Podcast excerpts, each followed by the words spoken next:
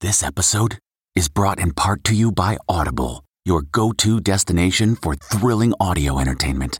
Whether you're looking for a hair raising experience to enjoy while you're on the move or eager to dive into sinister and shocking tales, Audible has an exclusive collection of thrillers from best selling authors that will keep you on the edge of your seat. Like James Patterson's first audio only thriller, The Coldest Case. Experience stories like never before, where every chilling detail is brought to life by captivating sound design. Plus, as an Audible member, choose one title a month to make yours forever. And now, new members can try Audible free for 30 days. Just visit audible.com slash WonderyPod or text WonderyPod to 500 500. That's audible.com slash WonderyPod or text WonderyPod to 500 500. Sound the gifting panic alarm. We've all been there. You need to find the perfect gift. You have absolutely zero ideas and you don't know where to start. Relax. Now you can use gift mode on Etsy. Gift mode takes the stress out of gifting so you can find the perfect item for anyone and any occasion. Just answer a few short questions about who you're shopping for and what they like, and Gift Mode gives you curated gift ideas based on hundreds of personas. Imagine pages of artisan espresso mugs for the coffee connoisseur in your life. Or for the pickleballer, customize paddle covers in every shade imaginable. Etsy's got you covered. Need to find the perfect gift? Don't panic. Try gift mode on Etsy now. If you're constantly on the hunt for a good deal, then you need Rakuten. Rakuten is the smartest way to save money when you shop because members get cash back at over 3,500 stores across every category, including fashion, beauty, electronics, home essentials, traveling, dining, and more. You're already shopping at your favorite stores. Why not save while you're doing it? It's a no brainer. Get the Rakuten app now and join the 17 million members who are already saving. Cashback rates change daily. See Rakuten.com for details. That's R A K U T E N. Your cash back really adds up. This is the Eye on Travel Podcast with CBS News travel editor Peter Greenberg, presented by Clear. Enroll today at clearme.com slash Peter and try Clear at the busiest airports nationwide. Hi, everybody. Peter Greenberg here, and welcome to another Eye on Travel Podcast. It's Christmas holiday season and a time to be joyous and celebrate. We're also going to talk about a story I've been covering for more than 33 years the terrorist bombing of Pan Am 103 from London to New York in late December 1988. The downing of that 747, which killed 270 people, remains an open murder investigation. And I'll talk with one courageous woman, Victoria Cummock. She lost her husband on that flight, and she's continued to pursue the authorities to bring justice to those who bombed that plane. And then we'll shift gears and crystal ball the year ahead in travel with Simon Wright from The Economist in London. Batting third, one of our regulars, Troy Johnson, the Chief Content Officer from San Diego Magazine, with a global report on the state of restaurants good, bad, and ugly. First up, an important and sobering conversation with Victoria Cummock and the story of Pan Am 103.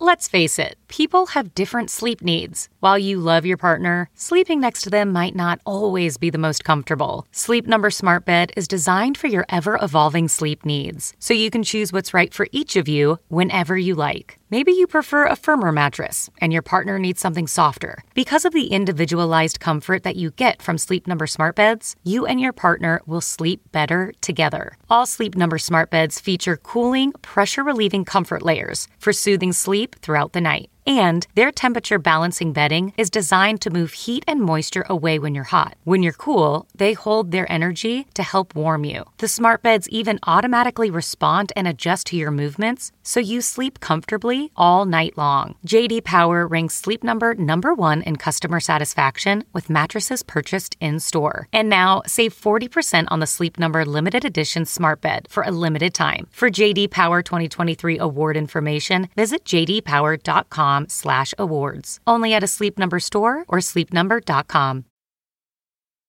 In about three days, we are going to acknowledge, and I'm going to acknowledge, a very sad anniversary. One that I lived through because I covered it as a journalist, and for the last 33 years have continued to cover it as a journalist. Uh, one of the worst cases of mass murder in my history and perhaps in yours. On December 21st, 1988, uh, there was an airplane, Pan Am 103, a 747 leaving from London to New York's JFK, and it never made it.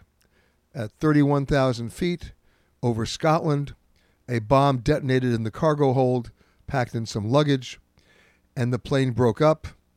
And, must, and much, much of that plane slammed into the small Scottish town of Lockerbie. 259 people on the plane, 11 on the ground were killed, and it became at that time the largest open murder investigation in history. And joining me now is someone who knows this story better than anybody else I know. She lost her husband in that crash and in that explosion, and her name is Victoria Cummock. And since 1988, she has worked tirelessly to pursue what really happened, to pursue justice, and to get resolution in a story that continues to be an open murder investigation. Joining me now, Victoria Cummock. Welcome. Thank you, Peter. I appreciate your interest. And as you know, Victoria, I've been to Lockerbie many times covering it for uh, at one point for ABC and and, and, and the last 12 years for CBS. Uh, it is a harrowing story, uh, one of an intense investigation uh, that went to nearly 44 separate countries. Uh, the people who did this are still at large, uh, although the Scottish investigators know exactly who did it. there's no statute of limitations on murder. But what's really interesting for me is how you responded here, because there were many grieving families, many grieving husbands, mothers, fathers, wives. You were one of them, but you've continued this pursuit, and and now you started a foundation, the Pan Am 103 Lockerbie Legacy Foundation. And tell me a little bit about it. Well, Peter, um, over the, the last three decades, um, uh, the Pan Am 103 families um, have, in horror, um, watched the public awareness of this first terrorist attack against America just fade into the backgrounds of anybody's memory. And the pursuit of, of justice and accountability on behalf of all these murdered passengers, predominantly Americans, um, ha- has has really fallen to the wayside. Um, whenever there's um, uh, a crime committed on a U.S. flag carrying, uh, flag bearing aircraft, um, the U.S. federal um, government has jurisdiction to investigate and to prosecute the crimes on board an aircraft, regardless of, of where it's flying uh, or what the location is. Um, in horror, um, the U.S. abandoned the Americans and abdicated the lead investigative responsibility to Scotland's smallest police force, in Lockerbie, not, not to the UK, but to Scotland.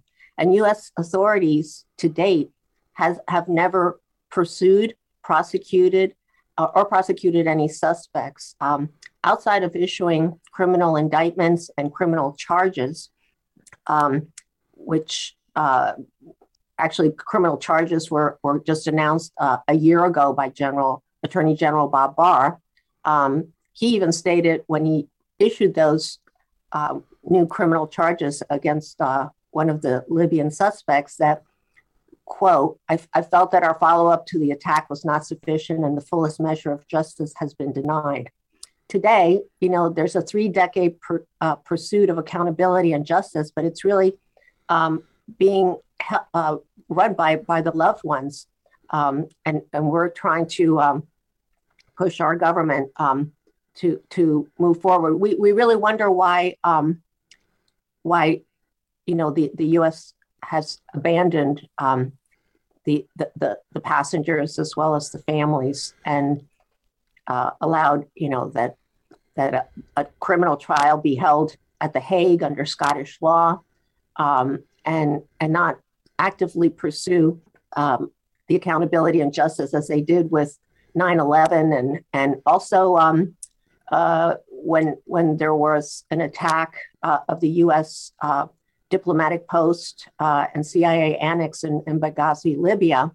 You know, within two years, um, the U.S. had gone in, found the perpetrators, brought them to the U.S., tried and convicted them, and sentenced them each, you know, uh, uh, to 19 and 22 years. Um, and, you know, you know, you know was, Victoria, let me just interrupt you for one second. I want to give it somewhat of a sense of, of history here. Back in 1988, uh, you know, four days before Christmas is when this happened.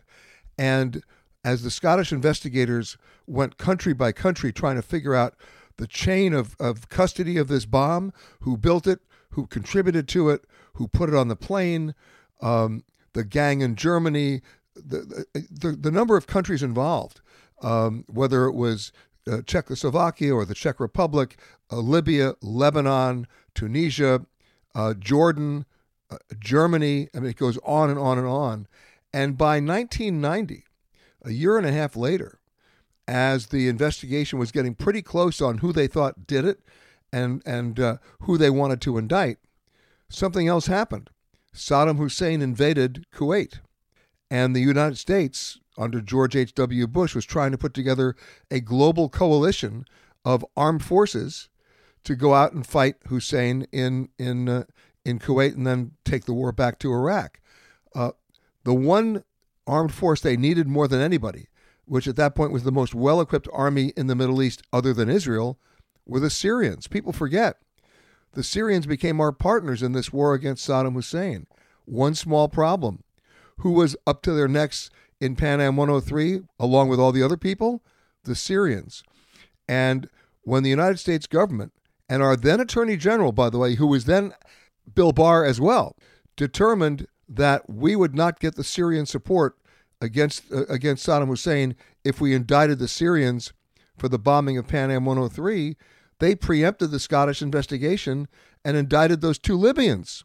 Uh, and, and you're you're absolutely right, but even even further, there there were other um, co-conspirators involved in, in oh sure downing of the Pan Am 103, and oh of course, and of the course. investigation was railroaded and given to to the Scots because um, you know in July of 1988, the USS Vincennes Navy warship shot down an Iranian um, air Airbus. It was a filled with civilian, uh, right? Civilians, right? in Iranian airspace, and it killed 290 civilians. Um, and the Iranians uh, vowed retaliation.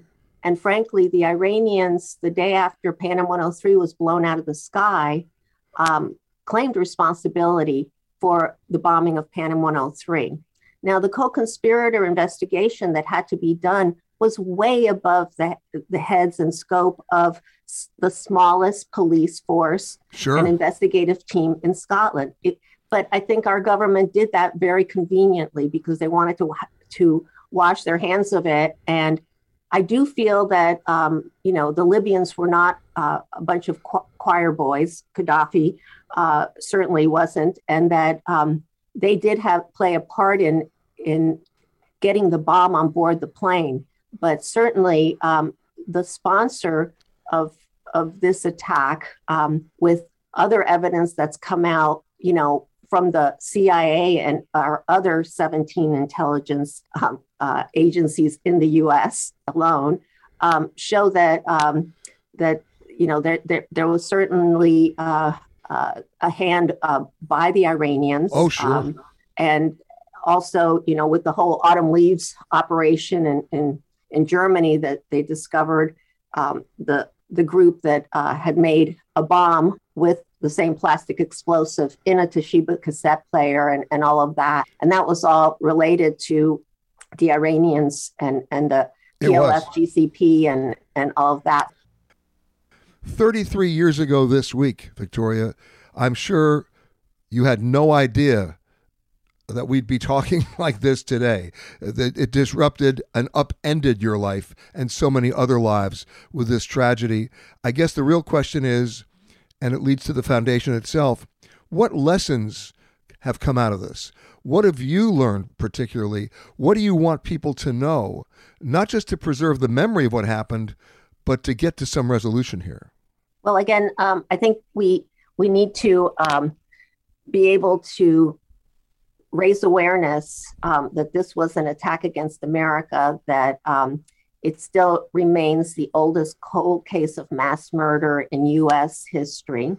Um, the attack uh, created the largest recorded crime scene um, and remains uh, the largest uh, attack in, in UK history as well. But here we are 33 years later, and our government has not um, actively uh, pursued bringing to justice and holding um, uh, everyone accountable that that um, were potential co-conspirators. Um, and what how this really um, affects the American people and the flying public today is is is really um, important for us to um, to stress because um, if in fact um, those who seek to to harm and terrorize the American people aren't brought to justice, and if laws and and regulations to enhance aviation security or counterterrorism um, are passed but yet not implemented,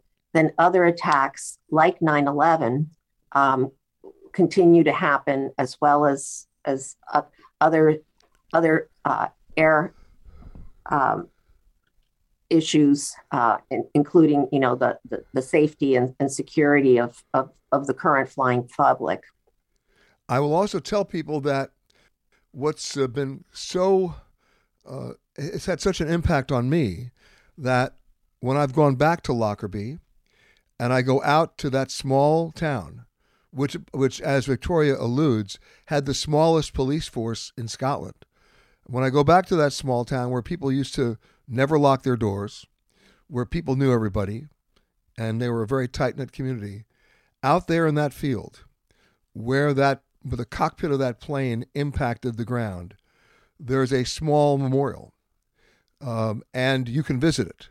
And I've been there probably three or four times. I know Victoria has gone many more times than I have, um, and I encourage you to go and and walk in and and look around. It's very small, but there's a uh, uh, there, it's it's a wonderful tribute to the people who were lost on that plane uh, there's a visitor book there. Uh, and try to reflect on what happened on December 21st, 1988, what it meant, what it created, and at the same time, what's not been resolved. Here we are 33 years later. I can guarantee you, as someone who investigated this story, that the Lord Advocate in Scotland, their version of our Attorney General, knows exactly who the co conspirators are uh, who they were and who they are. Uh, and the question is can they still be brought to justice? Can they still be extradited from where they are all over the world? Uh, it's a fascinating story of investigation. It's a frustrating story of investigation. And it is a reminder to all of us as to what we need to do, uh, how we need to stay strong. And I must say, and Victoria didn't know I was going to say this, but of all the victims' families, of all the people who were affected by this terrible tragedy, the one person who has stayed on course, the one person who has never given up, the one person who continues to pursue justice is the woman I'm talking to right now, Victoria Cummock. And the name of her foundation is the Pan Am 103 Lockerbie Legacy Foundation. I encourage you to learn more about it to learn more about the story because I'm, I, will, I will tell you a quote that I've used many times before, but it is particularly appropriate in this case. Those who cannot remember the past are doomed to repeat it. And we not only need to learn from what happened on December 21st, 1988, we need to apply those lessons and keep the pressure, go- pressure on, as Victoria has done, to finally get to a point where we can say justice has been served. Victoria, again, thank you so much for joining us. Uh, I and I wish you all the best at this, uh, you know, at, at a, what should be a very joyous holiday season, um, and and uh, but one of remembrance as well. Again, the name of the foundation, the Pan Am 103 Lockerbie Legacy Foundation. I encourage you to check it out. I encourage you to learn more, and we'll be talking about this in weeks to come. My thanks to Victoria. So, what can we expect in travel for 2022, based in no small part on what we experienced in 2021? Simon Wright from The Economist magazine has a few predictions.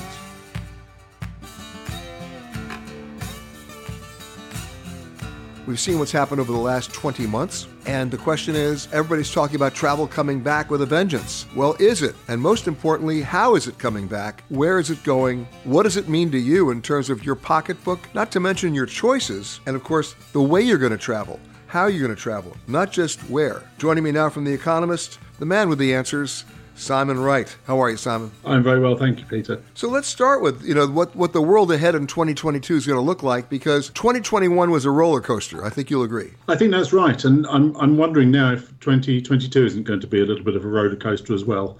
I was a little bit more confident that things would be improved, and I think they will improve in 2022.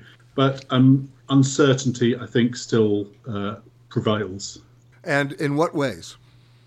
Well, look, I mean, um, the big picture here is uh, travel stopped almost, uh, you know, entirely when the uh, COVID nineteen first struck, and it's been slowly recovering. But that recovery has been, you know, it's been a little bit up and down. The the the uh,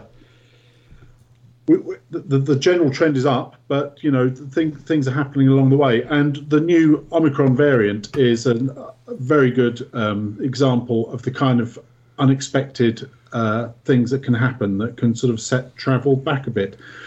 But I think, as you you know, as we all know, everyone wants to travel. The world will get back to travelling um, as it used to at some point in the future. But the journey to that, I think, is is uh, as I say, is uh, riven with uncertainty. I guess the uh, the point that I would make, and please tell me if you agree with me or not, is that we've come to grips with the fact that this is a virus that may not be eradicated, but it will be managed somehow. Well, I think that's absolutely right. I mean, look, you know, if you look at these uh, programs of, um, you know, getting jabs in rich countries, that's that that's that's certainly made things uh, much much um, easier to handle um, in terms of, you know, going out and meeting people and doing things like that and you know the travel industry is coming to terms with this. Things like you know COVID passports, um, you know that you where, whereby you can show your vaccination status are being used very widely, both in countries and you know at borders in order to uh, make sure that you know that safety is put to the, put to the forefront. So I think, as you say, the travel industry is adapting to this, and I think it will sort of continue to adapt. Of course, the economic impact can't be understated. You know, you go back to the traditional, you know, the metrics that were given to us by the World Travel and Tourism Council, where the average annual GDP is about 11%. There are some countries that are as high as 40% devoted to basically driven by travel and tourism. Those numbers aren't back yet, are they? No, that's absolutely right. And look, the thing about tourism businesses is they tend to be sort of small and medium sized enterprises those are the sort of sort of enterprises that don't have the firepower to you know get get into big debt um, to see out the crisis. So I think the question is what's going to be left of the tourism industry in some countries. On the other hand, you know, tourism has grown very sharply over the past 20 years. So I think, you know, um, if you look at these sort of company, co- companies that provide those sort of services, little restaurants, you know, boutique hotels, they are quite adaptable. So I'm, I mean, I'm hoping there'll be um, plenty left for us to enjoy. Of course, looking at the bigger picture, we can't ignore the staffing shortages. About 10% of the workforce in travel and tourism has not come back this year, and there's no guarantee they're coming back next year. At Amica Insurance, we know it's more than just a car. It's the two door coupe that was there for your first drive, the hatchback that took you cross country and back and the minivan that tackles the weekly carpool. For the cars you couldn't live without, trust Amica Auto Insurance. Amica, empathy is our best policy. Well, I think that's absolutely right. I mean, it's not just travel and tourism, but all kinds of industries are sort of suffering these sort of bottlenecks. Um, all around the world. So I, I, you, are absolutely right that that's another thing that we're going to have to worry about. I mean, a, sh- a shortage of airline pilots, strangely enough, is one of the things that is uh, causing problems. And so all that together creates, or basically I should say, continues this perfect storm going into 2023. You know, it's one thing to say that, that leisure travel led the way back in, in 2021. It did. The airlines that did so well were the ones that were perfectly positioned as all leisure carriers, whether it was Ryanair over, over across the pond where you are, or Frontier and Spirit and Allegiant in the U.S. Has it changed the definition, Simon, of what we consider the legacy carriers? Because they can't survive being low cost. Well, I mean, if you look at what the legacy carriers were doing before this came along, they were trying to take on the low-cost carriers on the, in the short-haul market, sort of beat them at their own game.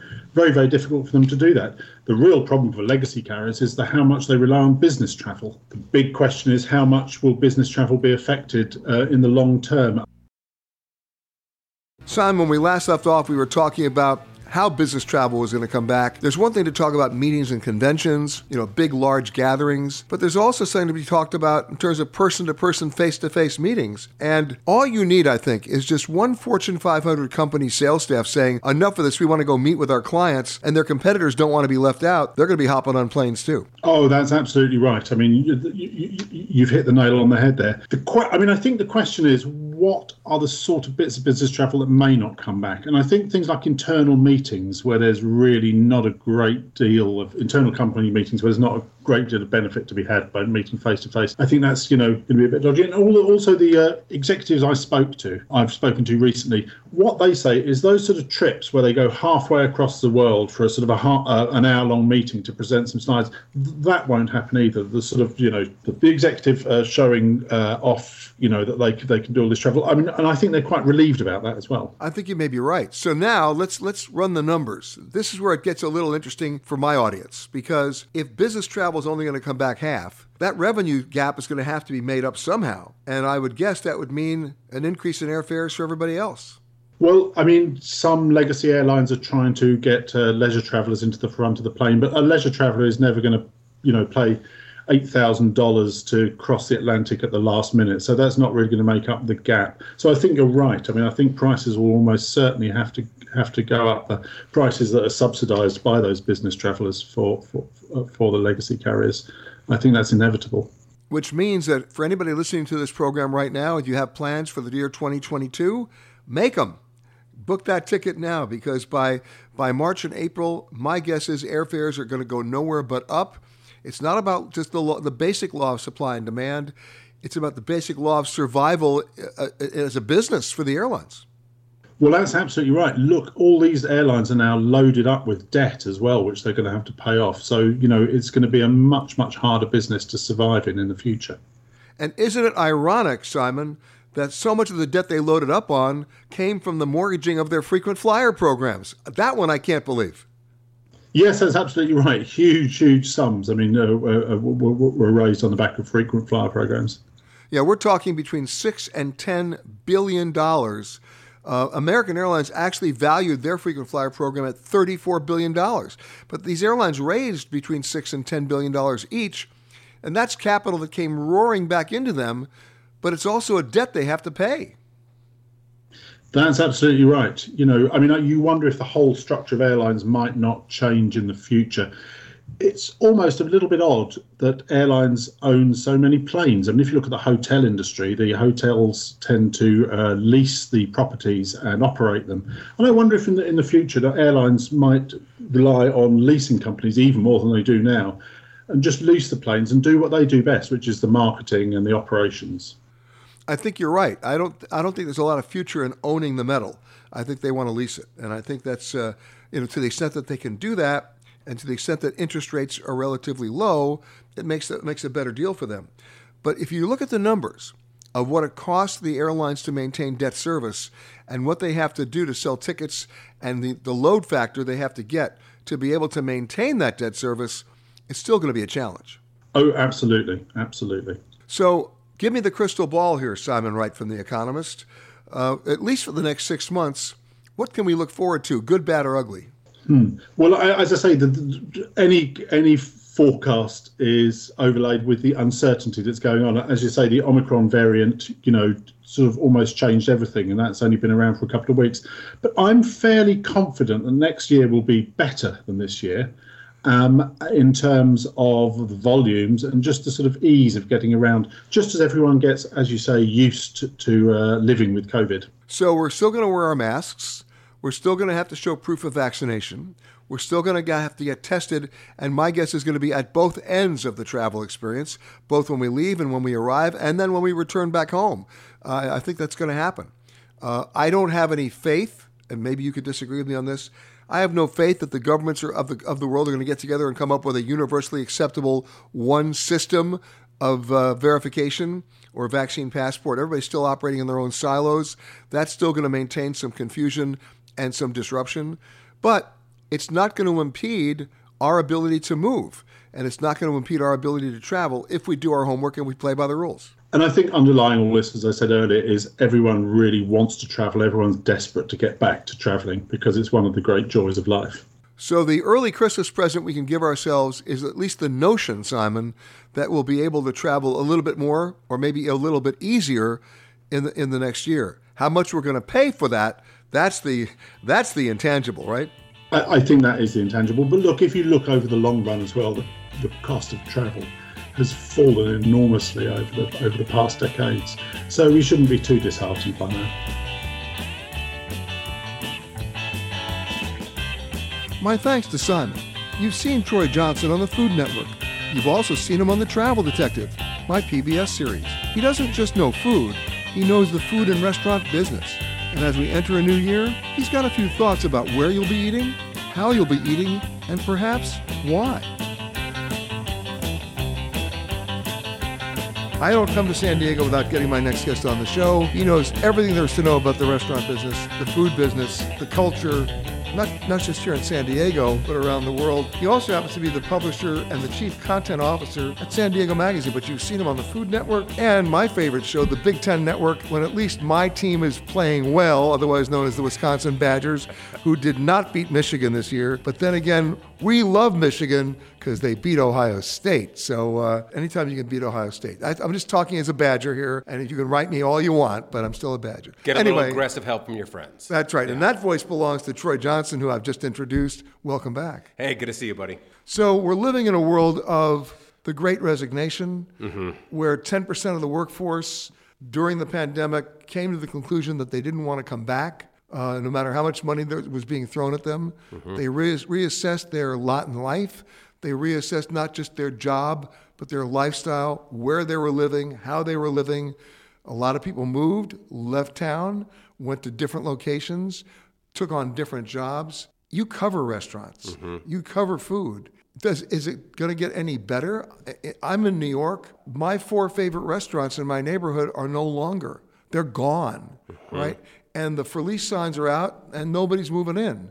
Uh, every third storefront on Madison Avenue is vacant. Uh, I'm sure you see the same thing here in San Diego. Is there an upside now? Well, there is an upside to this because it made restaurateurs drastically reevaluate how they do business. They got lean, they got mean, they got organized, they got clean. They got it, it, the the talking about restaurants. They are not business owners. Most of these people are chefs, you know, and they come in there and they have to learn the business on the fly, and they don't even study it until it's almost too late. So what this did was it made all of them take hard look at their bottom line take a look at like the fat that they had in their menus, what wasn't selling, what inefficiencies they had. You're going to have some of the most efficient restaurants in the world coming out of this. So that's that's the plus side. I mean, when we saw this first happen, I spoke with chef after chef after chef after restaurant owner saying, I am having people walk into my restaurant and try to poach my staff in the middle of service. I have had, you know, people are getting offers of $1,000 on the spot, especially when the PPP money was heavy and hot. You know, they, a restaurateur is walking down the street and walking into another Italian restaurant and saying, I will take, if you quit right now, I will give you $1,000 to come work at my restaurant. I mean, it is, it is absolutely, it's created a lot of distrust within the oh, sure. restaurant scene, which restaurant scene has always been a, a fraternity, a sorority, you know, just kind of a. And now it's become cutthroat. It's become a lot more cutthroat for sure. Yeah, and, you know, and, and the, what it's going to do, obviously, chains that have the largesse to weather this financial storm are going to be, you know, doing the best. But moreover, you know, it's really going to create an equality in the restaurant house. There's always been a financial inequality from the front of the house to the back of the house, meaning dishwashers, cooks, bussers, untipped employees. Bussers make a little bit of tips, and cooks do in some cases, but in most cases they don't.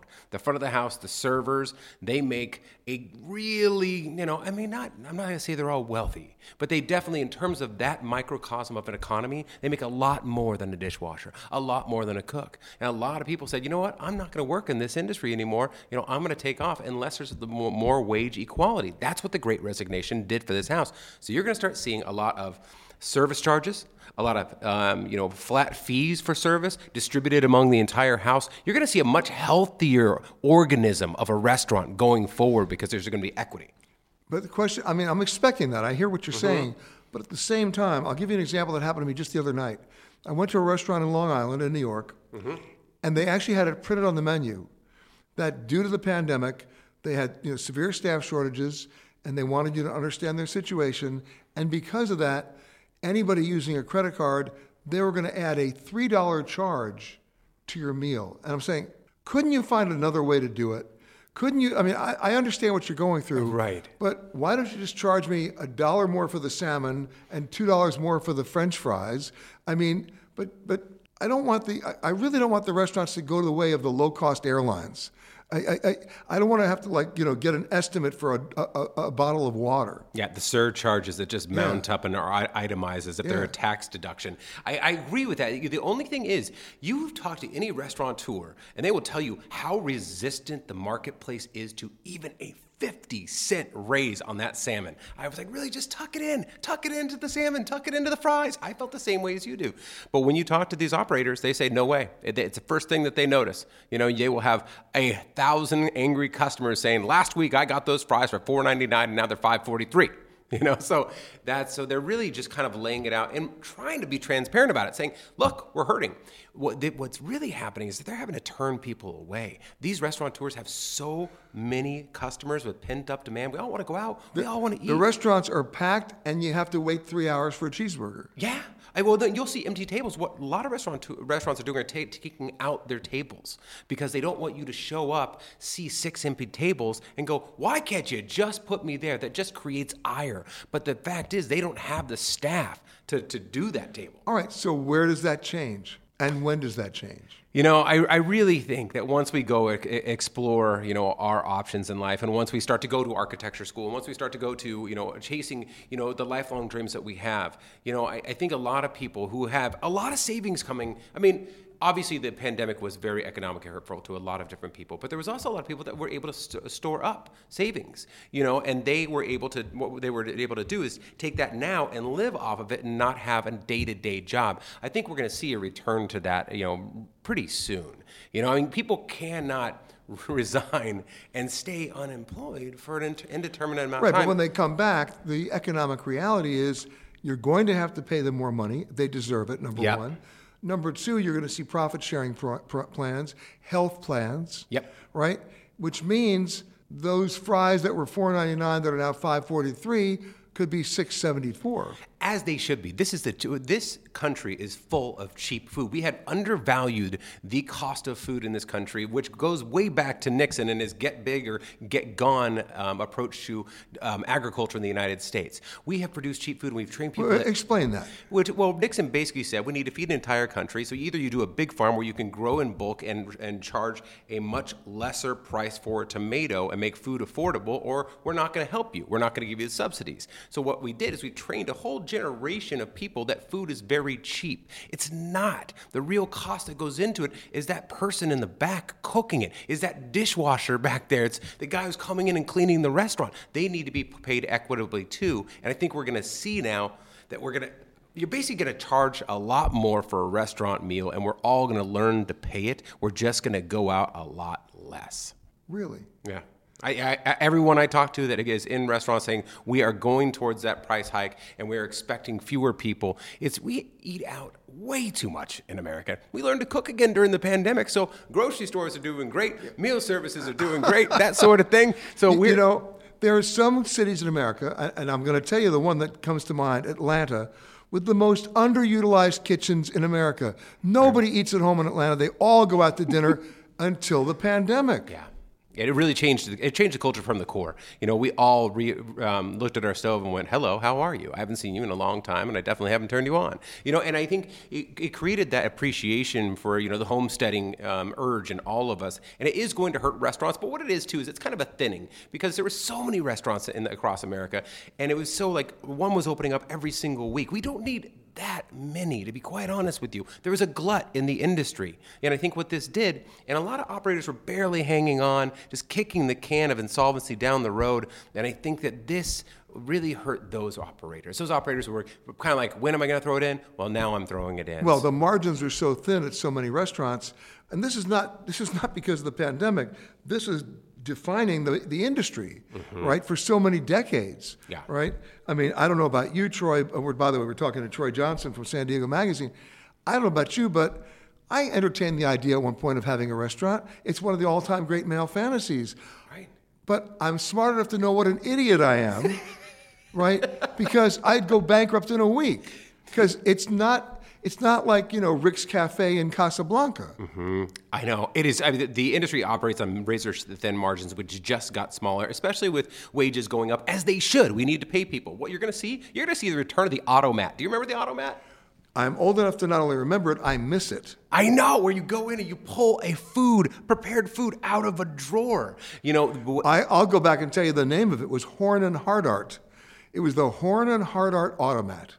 I that well, you're going to get them back, Peter. And the display windows, right, mm-hmm. that held the coconut cream pie behind it, yeah.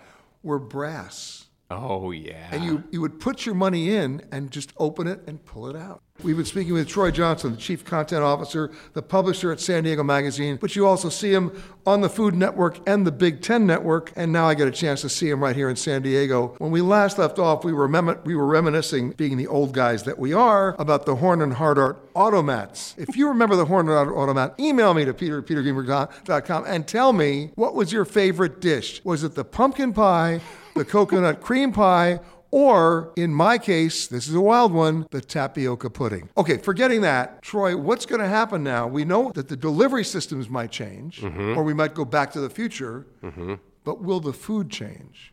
Yeah, you're definitely going to see the food change. Well, the food, the menus themselves are going to change. You know, what you're going to see is you're going to see the in and outing of America. You're going to see the, the Chipotleification of America. You're going to see, you know, small, focused menus, easy to uh, um, produce, easy to assemble, quick to assemble. You're going to see, you know, things that have to travel well. You know, I've, I've heard the great thing about this for restaurateurs is that they really started to investigate how much they can make off of the, you know, delivery market and what food travels well and what food doesn't. You know, you can get ramen. That's really hard food to do when you when you travel because those noodles are going to get all big and soggy and, and, worthless. But they all figured out how to do that, so they're investing in that space and, and really kind of upping that side of the business. So we're going to see a lot of you know main mainline menus. And and in terms of the, the food quality, I think if anything, it's probably going to get better. To be quite honest with you, because if you're going to do a sit down restaurant, you're going to have to make a mark. You're either going to have to be to go service for very and, and very affordable and very you know lukewarm on the quality standards or you're going to have to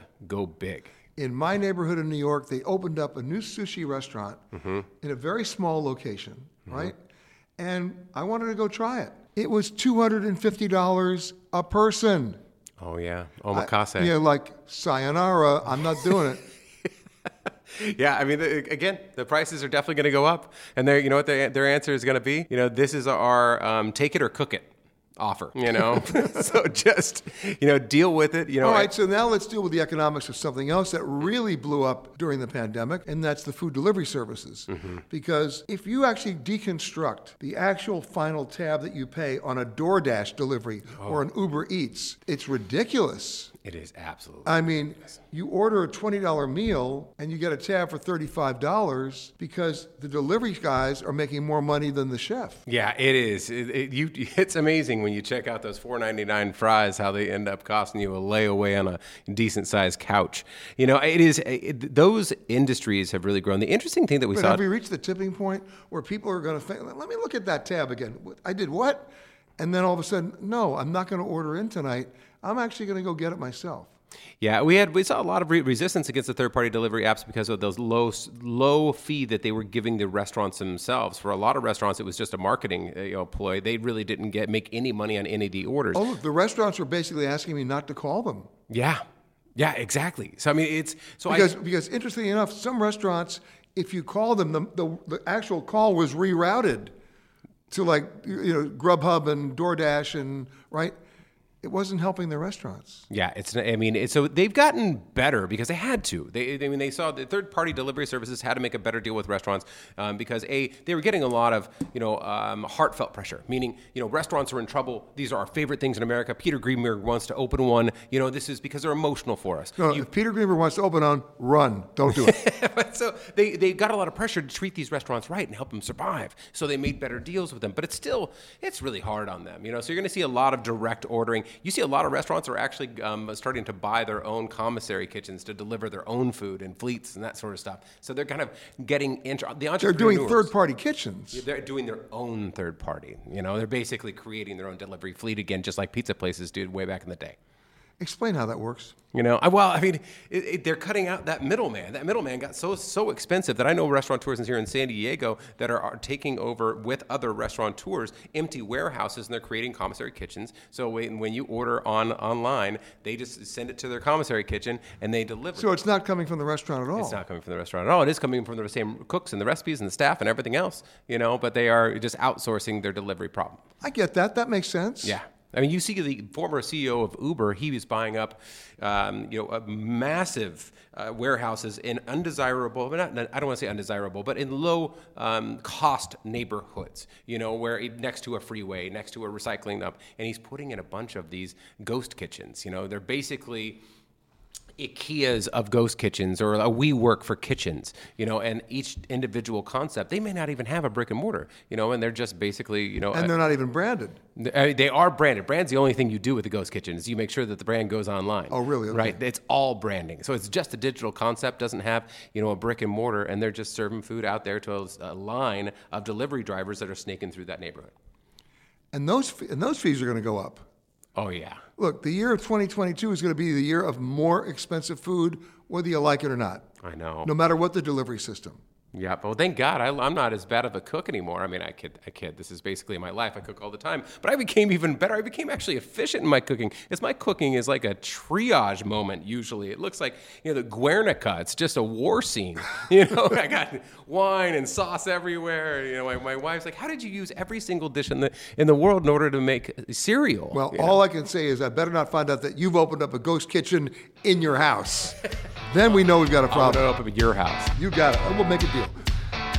My thanks to Troy, to Simon Wright, and to Victoria Cumming.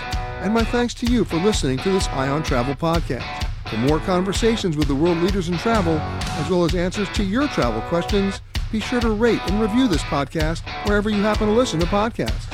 And for all the breaking travel news, which is never ending, by the way, just log on to petergreenberg.com. Special thanks to our sponsors at Clear. Enroll in Clear at clearme.com slash Peter and zip through busy airports nationwide. One, two, three, four. Those are numbers. But you already knew that. If you want to know what number you're going to pay each month for your car, use Kelley Blue Book My Wallet on Auto Trader. They're really good at numbers. Auto Trader. Some puzzles are hard to solve, others are hard to prove. Listen to Blood is Thicker The Hargan Family Killings wherever you get your podcasts. Access episodes early and ad free with 48 Hours Plus on Apple Podcasts. Hi, this is Jill Schlesinger, CBS News business analyst, certified financial planner, and host of the Money Watch podcast. This is the show where your money is not scary. It is a show that's all about you. It's your questions that make it possible for me to provide unconventional and entertaining insights on your money, and maybe more importantly, on your life. Follow Money Watch wherever you get your podcasts. You can listen ad free on the Amazon Music or Wondery app.